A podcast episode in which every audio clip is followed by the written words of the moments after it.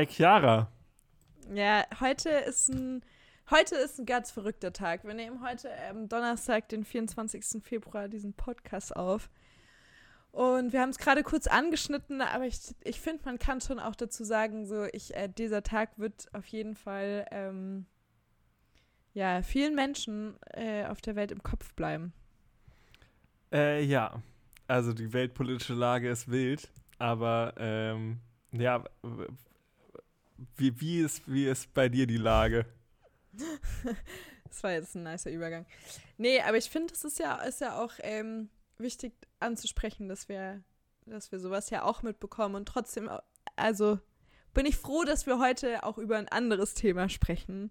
Aber dieses Thema ist, ähm, ist tatsächlich unterschiedlich bei uns beiden angekommen und das zeigt auch, äh, wie schwierig und wie wichtig Kommunikation ist, denn wir haben uns beide heute auf zwei komplett verschiedene Themen äh, vorbereitet. Nö, also nicht komplett verschieden, fangen beide mit M an. Also das genau. Ist schon mal gleich. Heute ist die große M und M-Folge. Ähm ja, holt euch einen Snack, M und M's zum Beispiel und äh, g- ja, hört euch die Folge an, weil ich habe mich auf Moore als Thema vorbereitet und ich bin richtig into it. Also ich habe richtig coole und nice Sachen über Moore rausgefunden. Ähm, ja, und, äh, und wir, ich habe gerade so, also wir haben uns gerade so begrüßt und waren so, ja und, hast du dich vorbereitet, bla bla. So, ja, ja, richtig viel zu Mooren gefunden. Und ich dachte halt, Johannes, du machst einen Witz und sagst so, ja, und ich habe richtig viel zu Moosen gefunden. Ja, ja. Aber ich habe mich nämlich einfach auf Moose vorbereitet. Ja, äh, es gibt auch eine Stelle, wo sich quasi unsere Themen überlappen, aber meiste Zeit sind sie schon einfach zwei getrennte Themen. Ähm, ja, also muss man auf jeden Fall suchen in der Folge, die Überlappung. Ja, falls ihr sie findet, sagt es Bescheid. Ja, Johannes, erzähl mal so, was, auf was stößt man denn so, wenn man einfach mal so, also, wa, was, Moore, also kannst du überhaupt, kann man viel über Moore reden? Ja, man kann sehr viel über Moore reden. Ähm, Das allererste, was wichtig ist, ist ja erstmal zu definieren, was ein Moor ist. Zum Beispiel du hast dich jetzt nicht genau damit auseinandergesetzt. Das heißt, du bist jetzt überlegen, Moor, hm, ist jetzt eher irgendwas Feuchtes, irgendwas, aber du weißt jetzt nicht genau, was das ist. Ähm, dann würde ich dir einfach mal kurz erklären, wie so ein Moor entstanden ist. Weil die ganzen Moore, die sind nach der Eiszeit entstanden, als ganz viel Wasser geschmolzen ist und es quasi so Seen gab, mit Wasser, undurchlässigem Boden, wo das Wasser drin gehalten wurde. Und dann sind links und rechts die ganzen Pflanzen und Bäume und äh, Pflanzenreste einfach immer in dieses Gewässer reingefallen. Und ähm, anders als in, an der Luft verrotten Pflanzenreste unter Wasser ziemlich, ziemlich schlecht, also eher gar nicht. Das heißt, diese Pflanzenreste haben sich immer angesammelt, sodass dann irgendwann das äh, Becken voll war mit Pflanzenresten in diesem Wasser. Und dadurch konnten dann, äh, war das Gewässer halt sehr flach und dadurch konnten dann in diesem Wasser auch schon wieder Pflanzen wachsen. Das sind dann auch schon, ähm, ja, Moorpflanzen und die sind dann auch äh, quasi, sind auch alle irgendwann gestorben, aber die sind, äh, diese Pflanzenreste, die sind gar nicht verwittert. Das heißt, es ist ein riesiger Berg von nicht abgebauten Pflanzenresten und, ähm, bei so Niedermooren ist es so, dass quasi die einen Zugang zum äh, Grundwasser haben. Das heißt, Niedermoore haben eine ganz andere Pflanzen- und Tierwelt ähm, ja, als Hochmoore, weil beim Grundwasser hat man noch ziemlich viel ähm, ja, Nährstoffe, die da drin sind. Und ein Hochmoor ist die einzige Nährstoffquelle, ist Regen. Und ähm, in Regen sind sehr wenig Nährstoffe drin. Das heißt, die Arten, die darauf angepasst sind, sind darauf angepasst, mit sehr, sehr, sehr wenig Nährstoffen umzugehen, die, die im Hochmoor leben. Mhm. Also, wenn ich mir jetzt vorstelle, dass ich so einen Blumenstrauß ziemlich lange in meiner Vase im Wasser stehen lasse, dann setzen sich da ja auch so Partikel ab. Also, ich sehe ganz viele im Wasser rumschwimmen. Ne? Da kann man ja. sich ja schon so, da kann man sich ja schon so ein bisschen vorstellen, dass das am Anfang auch so war. Also man hatte ein riesengroßes Becken und plötzlich sind so Kleinteile an Pflanzen reingepurzelt. Und wenn ich jetzt meine Vase eine ganze Weile stehen lasse, dann stinkt es halt irgendwann ziemlich. Aber verschwinden tut ja das Grünzeug da drin nicht. Äh, genau, also das, was wir als, als Torf kennen, also worum es äh, bei dem, was ich recherchiert habe, auch ziemlich viel geht. Das ist quasi äh, die Pflanzenteile, die in diesem Wasser gelandet sind und deswegen nicht abgebaut wurden. Das heißt, die sind mehrere hunderte, tausende Jahre alt, aber wurden halt nicht abgebaut, weil die halt komplett mit Wasser umgeben waren. Und zum okay. Zersetzen brauchst du halt ziemlich viel Luft. Und das ist halt in genau. dem Wasser nicht. Okay, und jetzt haben wir noch mal die Un- Unterscheidung zwischen Hoch- und Niedermooren. Und kannst du mir mal so ein bisschen erzählen, wo ich jetzt so ein Hoch- und so ein Niedermoor finden würde? Also ähm, im Grunde müssten alle Niedermoore mit der Zeit auch zum Hochmoor werden. Und Hochmoore okay. waren auch immer vorher Niedermoor. Also es ist quasi nur eine, eine Abfolge quasi. Ein Hochmoor ist quasi, dass dieser Haufen an Grünzeug, der in dem Wasser ist, der mhm. ist nicht mehr an der Fläche, wo vorher der, die, die Oberkante des Sees war, sondern dies ist schon oben drüber rausgewachsen. Das heißt, es ja. geht quasi nach oben äh, und da ist nie Seewasser gewesen, sondern nur noch Regenwasser, was draufkommt. Das heißt, Hochmoore ja. findet man auch nur da, wo es ganz viele Niederschläge gibt. Aber jetzt fragt das ihr euch bestimmt, warum ist es überhaupt relevant, sich über Moore Gedanken zu machen? Oder das hast du dich bestimmt gefragt, oder? Ja, total. Weil bisher dachtest du, Moore, ja, pf, was soll ich damit? Moore ist nämlich so, wie ihr schon mitbekommen habt, ah, ganz viele abgestorbene Pflanzenteile, die da nicht verrotten. Das heißt, es ist ein riesiger Kohlenstoffspeicher. Das heißt, diese ganzen verrotteten Pflanzenteile bestehen zum größten Teil aus Kohlenstoff und die werden quasi in diesem Moor gespeichert und kommen nicht in die Atmosphäre in Form von C O zwei. Wo wir ja wissen, C O zwei und so weiter, Erde wird wärmer. Richtig. Ähm, und jetzt ist quasi die Frage, wie viel Kohlenstoff ist in Mooren gespeichert im Vergleich zu Wäldern? Nochmal als, mhm. als Hinweis dazu, drei Prozent der Erdoberfläche sind Moore. Also das ist wirklich sehr wenig. drei Prozent mhm. ist wirklich nicht die Welt. Aber wie viel Kohlenstoff im Vergleich zu allen Wäldern der Erde sind in diesen drei Prozent gespeichert? Also, ähm, ich habe mich ja mit Moosen beschäftigt und bin deswegen ja auch aufs Torfmoos gestoßen. Und Torf ist ja genau das, was eben diesen Kohlenstoff auch speichert, also was wir auch in den Mooren finden.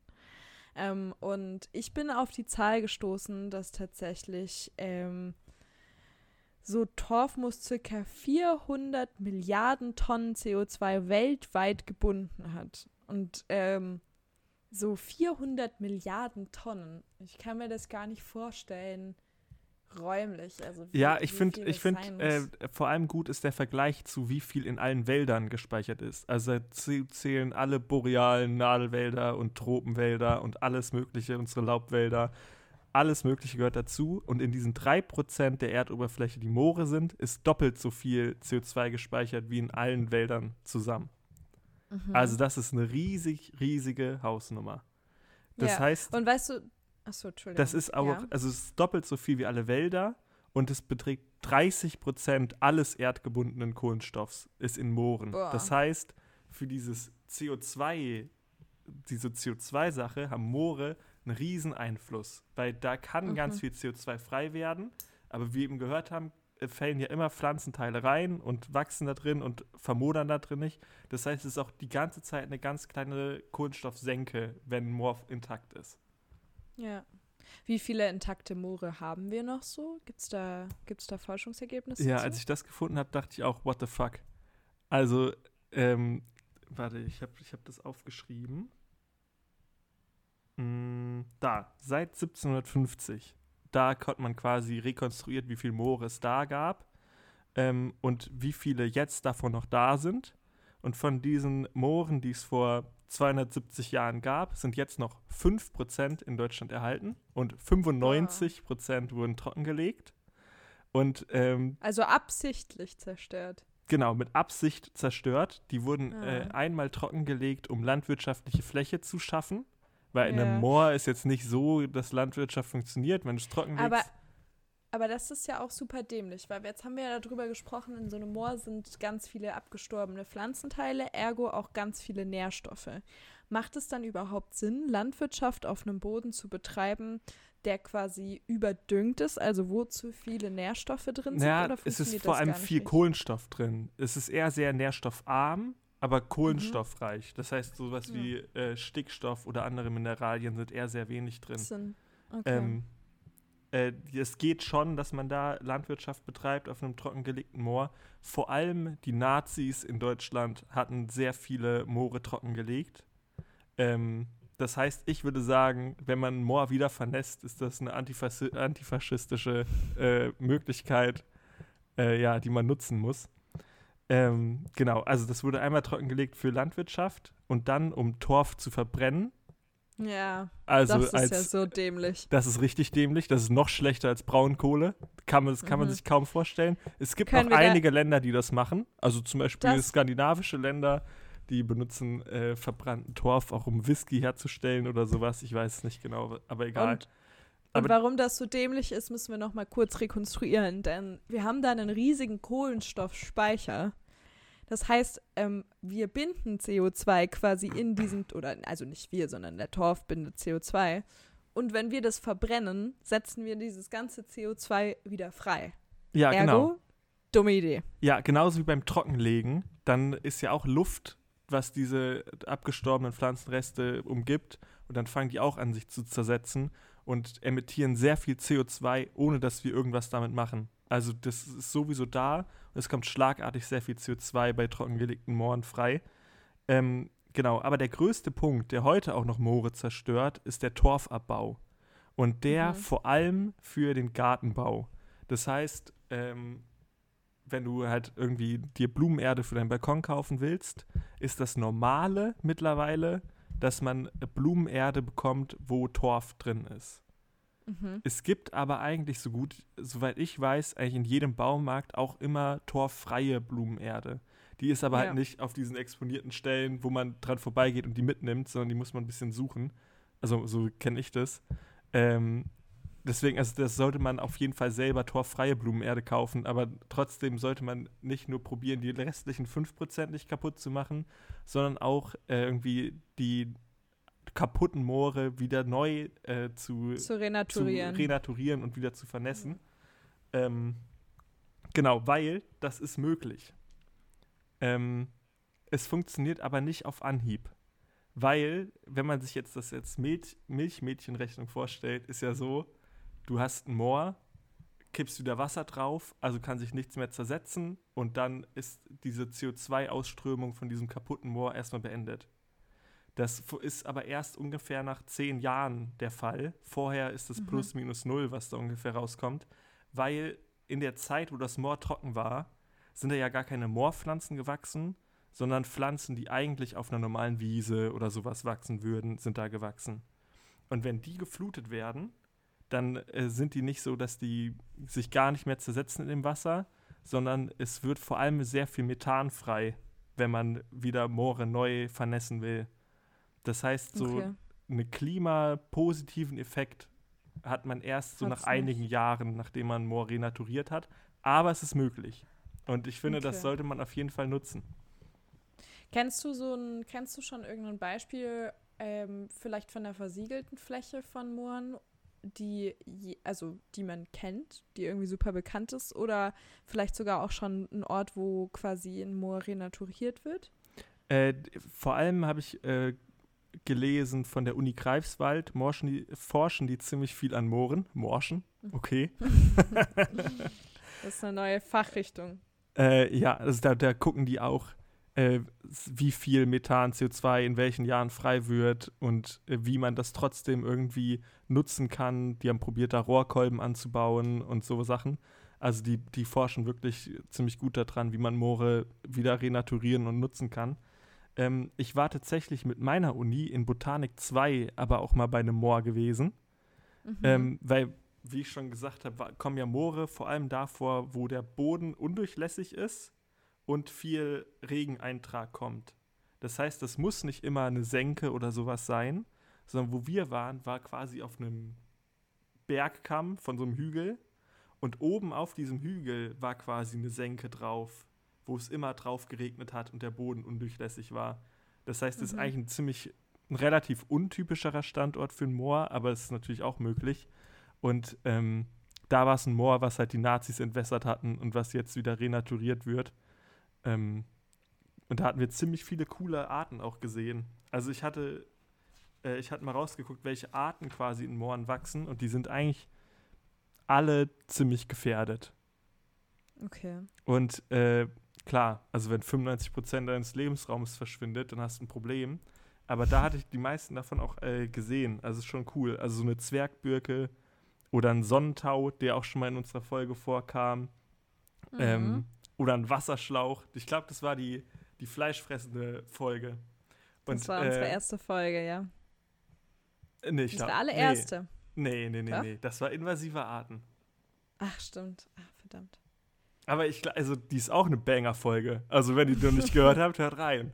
Aber die, die fleischfressende Folge, da kann man jetzt, glaube ich, auch verstehen, bei so einem Hochmoor ist ja klar, habe ich ja schon gesagt, ziemlich wenig Nährstoffe drin.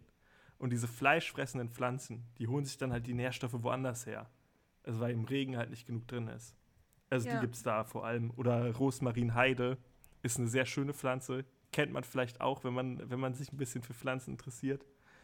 Ähm, ja. Ähm, ja, und äh, so... so So Pflanzen, die an so Extremstandorten wachsen, ja, sind natürlich auch Moose. Aber apropos Moose, was, was sind denn für Moose für Pflanzen? Kann es also sein, dass dachte, die bei Extremstandorten wachsen?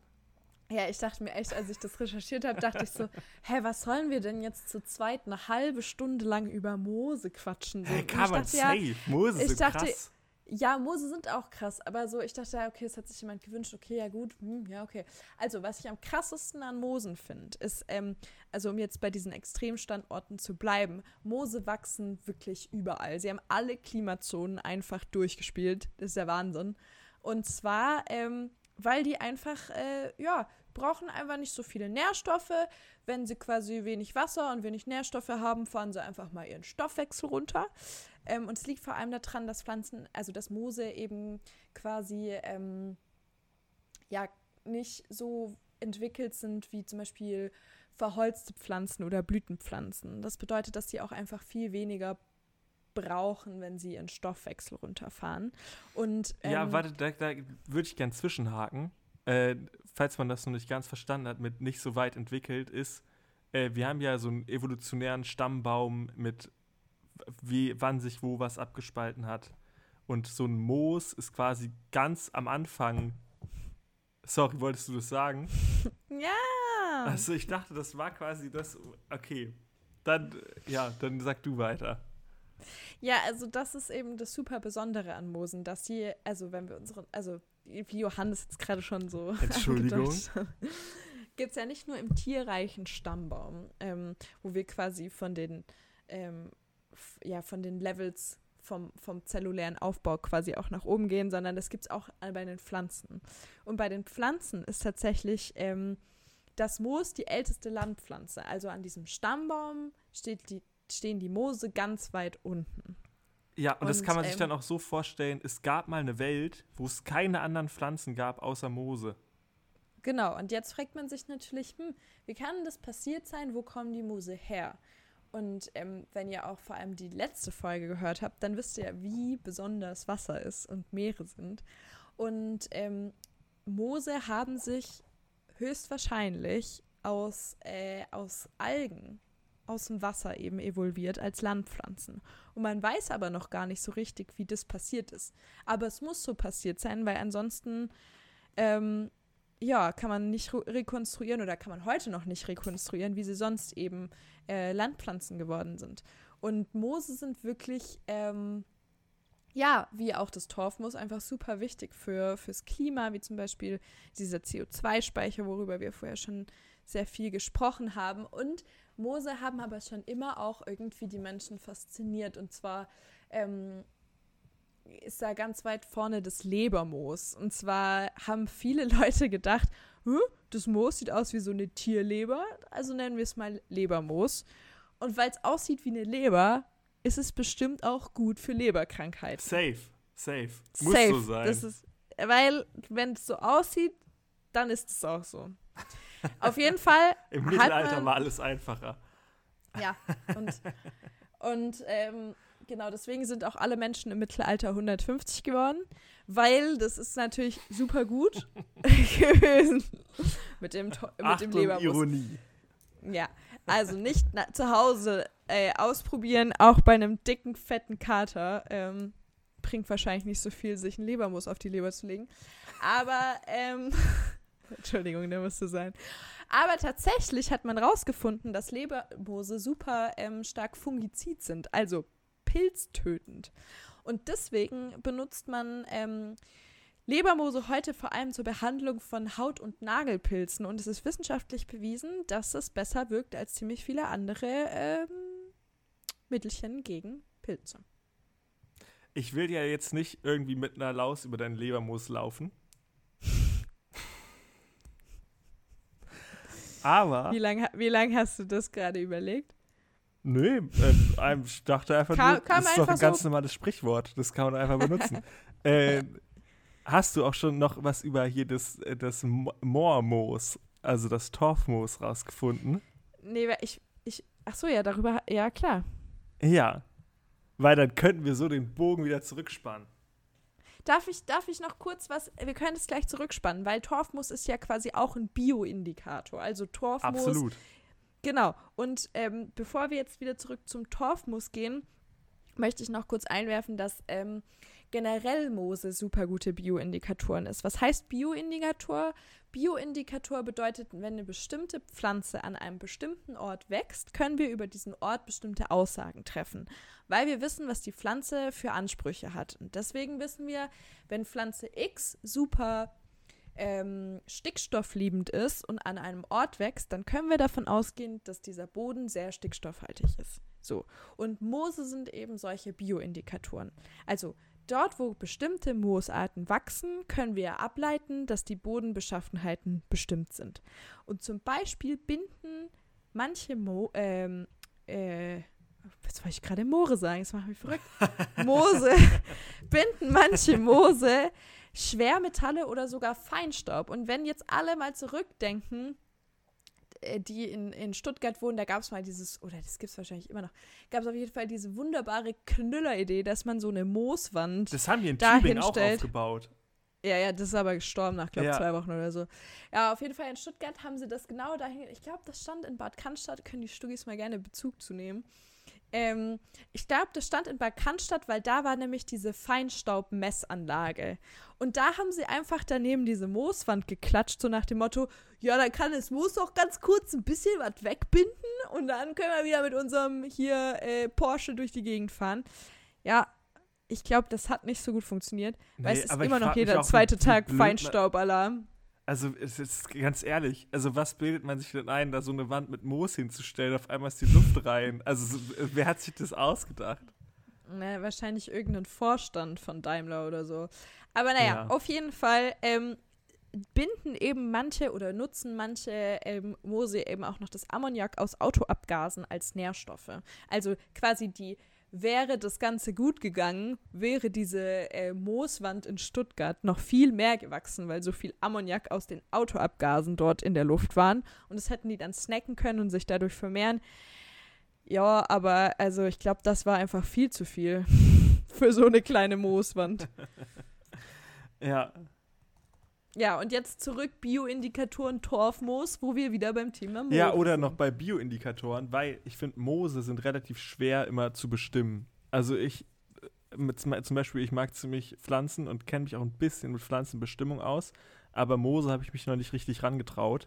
Ähm, aber es gibt, was sind denn Merkmale, um so Pflanzen zu bestimmen, sind halt auch vor allem die Blattbeschaffenheit oder die Blütenbeschaffenheit. Ja, also und bei so Moosen muss man ja schon wirklich sehr nachsuchen, um irgendwas zu finden. Ja, und man braucht immer mindestens eine gute Lupe, äh, sonst ja. kommt man da nicht weiter. Ähm, aber ich wollte noch sagen, so ein Bioindikator, den jeder bei seinem Spaziergang zum Beispiel gut nachvollziehen kann, ist sowas wie Brennnessel. Eine Brennnessel erkennt jeder und äh, ist ein sehr guter Bioindikator für sehr nährstoffreiche Böden. Das heißt, falls irgendwo von euren Nachbarn, natürlich macht ihr das nicht, irgendwo Grünschnitt irgendwo in äh, die Pampa reingefahren habt und so unter irgendwelche Bäume gekippt habt, dann wachsen da sehr viele Brennnesseln, weil die von diesen ganzen Nährstoffen von dem, von dem Rasenabfall oder sowas äh, sehr gut profitieren können. Das heißt, wenn ihr irgendwo Brennnesseln seht, wisst ihr, ah, da ist sehr, sehr viel Nährstoff im Boden. Als Lernen, wie ein Bioindikator funktioniert. Ich bin fertig. Wachsen, wachsen Brennnessel in Mooren? Nö. Ja, gut, siehst du an. Die Überleitung jetzt auch schon hier für den Arsch. Ja, aber was ist denn das, zum Beispiel ach so, das... Äh, ach, du bist... Äh, sind wir, sind wir fertig? Torfmoos, Bioindikator. Sind wir fertig? Das ist so schlimm, okay. Nein. Ja, erzähl mir noch ein bisschen was über das Torfmoos. Ach so. Äh, das ist, äh, ich finde interessant, dass das quasi ein, das ist, das ist quasi die gleiche Pflanze und Mo- Moos, was du natürlich jetzt besser weißt, hat ja gar keine Wurzeln, sondern die haben Nein. ja nur so Halteorgane, Rhizome. Aber die sind nicht wirklich Wurzeln. Das heißt, es wächst eigentlich immer nur so ein Teil von dem Moos weiter, der aussieht wie ein oberirdischer Teil von dem Moos. Und es gibt auch gar hm. keinen unterirdischen. Äh, und das wächst quasi nach oben hin immer weiter, während der untere Teil schon immer weiter anfängt, äh, quasi in, zu, in diesem Wasser zu Torf zu werden. Das mhm. heißt, unten der Teil ist immer vergammelt an einem Torfmoos und oben wächst das neu weiter. Also finde mhm. ich irgendwie, das ist so eine, eine lange Schnur. Ähm, ja. Das, das ist auch, das auch nochmal interessant. Also äh, diese Rhizome sind keine Wurzeln, also die Rhizome sind die Haftorgane, wie quasi so ein Moos an der Felswand zum Beispiel ähm, sich befestigt. Ja. Und ähm, es sind keine Wurzeln, weil Moose brauchen es einfach nicht. Die können es einfach, aber per also Wasser auf. Definition können auch Moose keine Wurzeln haben, weil die evolutionstechnisch ja. gibt es Moose, bevor der evolutionstechnischen Schritt von Erfindung von Wurzeln.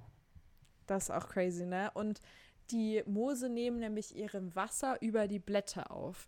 Und das ist ja auch äh, interessant, wenn man sich überlegt, dass eben dieses Moos quasi aus dem Wasser rausgekrabbelt ist aus Algen. Also wenn man es sich jetzt mal versucht zu verbildlichen.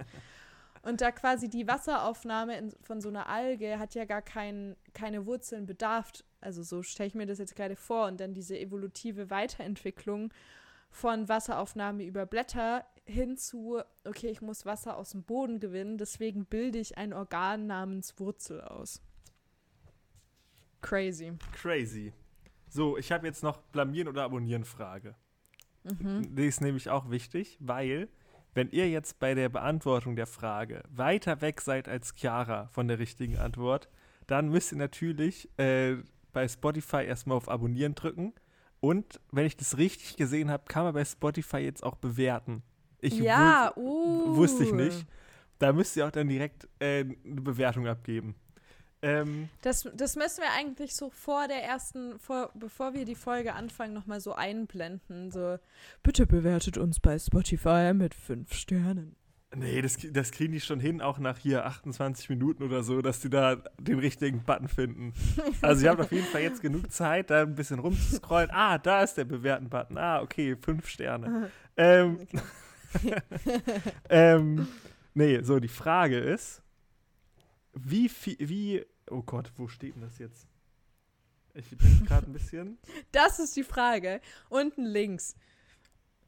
Ah, da. Wie viel wächst ein Hochmoor pro Jahr nach oben? Also dieses Torfmoos wächst ja quasi immer weiter, unten stirbt's ab. Aber wie viel wächst quasi ein, ein Moor im Jahr? Hm. Also wie also so ein Niedermoor wächst ja immer höher, bis es zum Hochmoor wird. Und wie viel... Wächst, wächst pro zum Jahr. Hochmoor. Genau. Antwort bitte in Millimeter. In Millimetern. Okay. Äh, also ich rate komplett ins Blaue. Ich habe absolut gar keine Ahnung.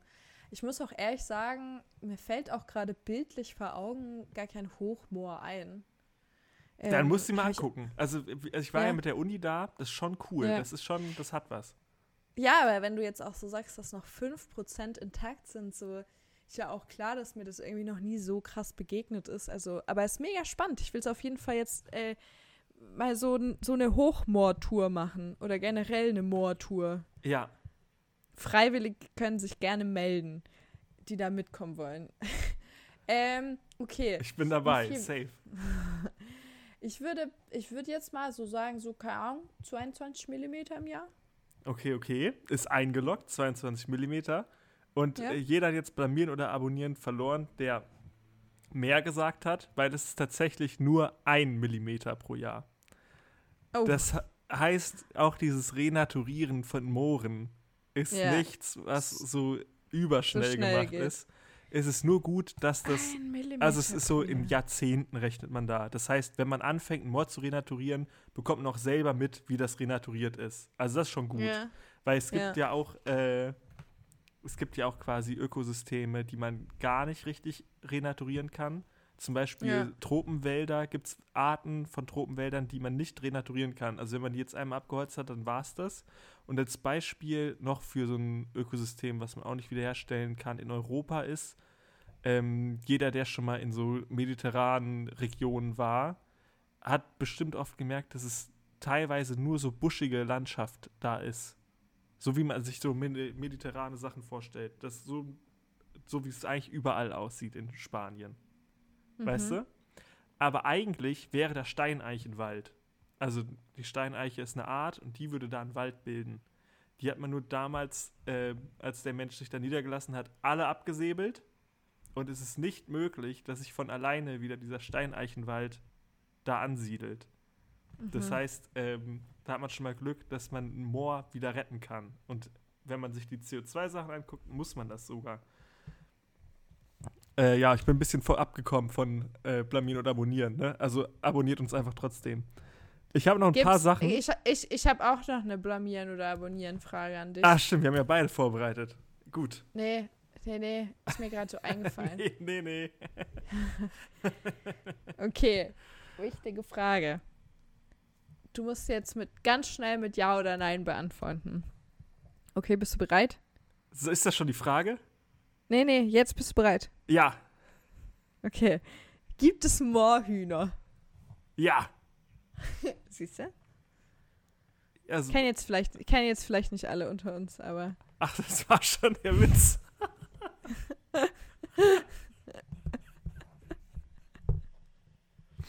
Gut. Ja, also Moorhühner, ja, gut. Oh Gott. So, jetzt, jetzt machen wir aber Schluss hier. Willst du Schluss machen? Ich habe aber noch Interessantes, ich will, ich rapp die einfach noch kurz ab, ne? Ja, rapp sie ab, komm. Also, ihr habt jetzt schon gemerkt, uh, äh, so ganz schön viel C O zwei, Kohlenstoff in Mooren und wenn das äh, fünfundneunzig Prozent kaputt, geht alles in die Luft. Äh, wie viel C O zwei Emissionen durch Moore, also die C O zwei Emissionen von Deutschland, wie viel Prozent davon ist aufgrund von kaputten Mooren? Es sind mhm. fünf Prozent. What the fuck? Also fünf Prozent unserer C O zwei Emissionen sind einfach nur durch kaputte Moore. Weltweit mhm. sind es sogar sechs bis sieben Prozent. Also wie wäre es jetzt mhm. mal, wir fangen einfach ernsthaft damit an, Moore zu vernässen und kaufen einfach nicht mehr scheiß Torferde. Bringt nicht und mal das was. Und das, das ist ja auch eine Sache, weißt du, man, man sagt ja immer, oh ja, Klimaschutz und so, ich will eigentlich nicht, dass mir das wehtut. Das wäre so eine Sache, wird keinem Mensch wehtun. Nee, äh, diese Torferde, die äh, ist zwar ziemlich gut, aber es gibt auch Alternative ohne Torf, die auch ziemlich gut mhm. sind. Ähm, Torfabbau findet in Deutschland immer noch ein bisschen statt, aber es, es, die Zertifikate dafür werden immer weniger vergeben. Und jetzt werden im Baltikum vor allem die Moore abgebaggert. Das Geil. heißt, äh, wenn man da als Europa zusammenhalten würde und sagen würde, ey, Moore baggern wir nicht mehr ab, dann wäre schon mal richtig viel geholfen. Auch nicht ähm, mehr an. Ja, und dann wollte ich noch äh, eine Sache erzählen, nämlich zwanzig achtzehn habt ihr mit, bestimmt mitbekommen, als äh, die Bundeswehr ein Moor angezündet hat, weil sie Schussübungen im Moor gemacht hat. Und man sich auch fragt, dumm. Und ähm, wie wir eben schon gesagt haben, wurde Torf früher abgebaut zum Verbrennen, um Energie zu gewinnen und dass das schlechter als Braunkohle ist. Da ist es einfach abgefackelt, ohne dass irgendjemand irgendwas gewonnen hat, nur weil die Bundeswehr Schussübungen im Bo- Moor machen wollte. Keiner weiß warum. Äh, da sind acht Millionen Tonnen, äh, nee, warte, das ist nie falsch. Es war fünf Wochen in Brand und es waren neunhunderttausend Tonnen C O zwei, die dadurch freigesetzt wurden. Und äh, vielleicht sollte man auch einfach mal bei so Sachen aufhören, Moore für Schussübungen zu verwenden. Ja, oder einfach mal, einfach mal Menschen, die sich damit auskennen, mal nachfragen, was eigentlich passiert, wenn man in so einem Ökosystem Schussübungen macht. Das ist ja alles schön und gut. Ja. Nee, eigentlich nicht. Aber nee. naja, ihr wisst, was ich meine. Aber äh, einfach mal ein bisschen nachdenken. Ja, absolut. Äh, ja, also ein bisschen man, chaotische man kann Folge. Sogar, ich glaube, ich glaub, man kann sogar Bio studieren bei der Bundeswehr. Ja, ja? Oder kann die man, können ich, irgendjemanden, der Bio studiert hat, fragen, ob äh, ja, das ja, ja, Sinn voll, macht, voll, aber, im Hochsommer ja. im Moor rumzuballern. Naja.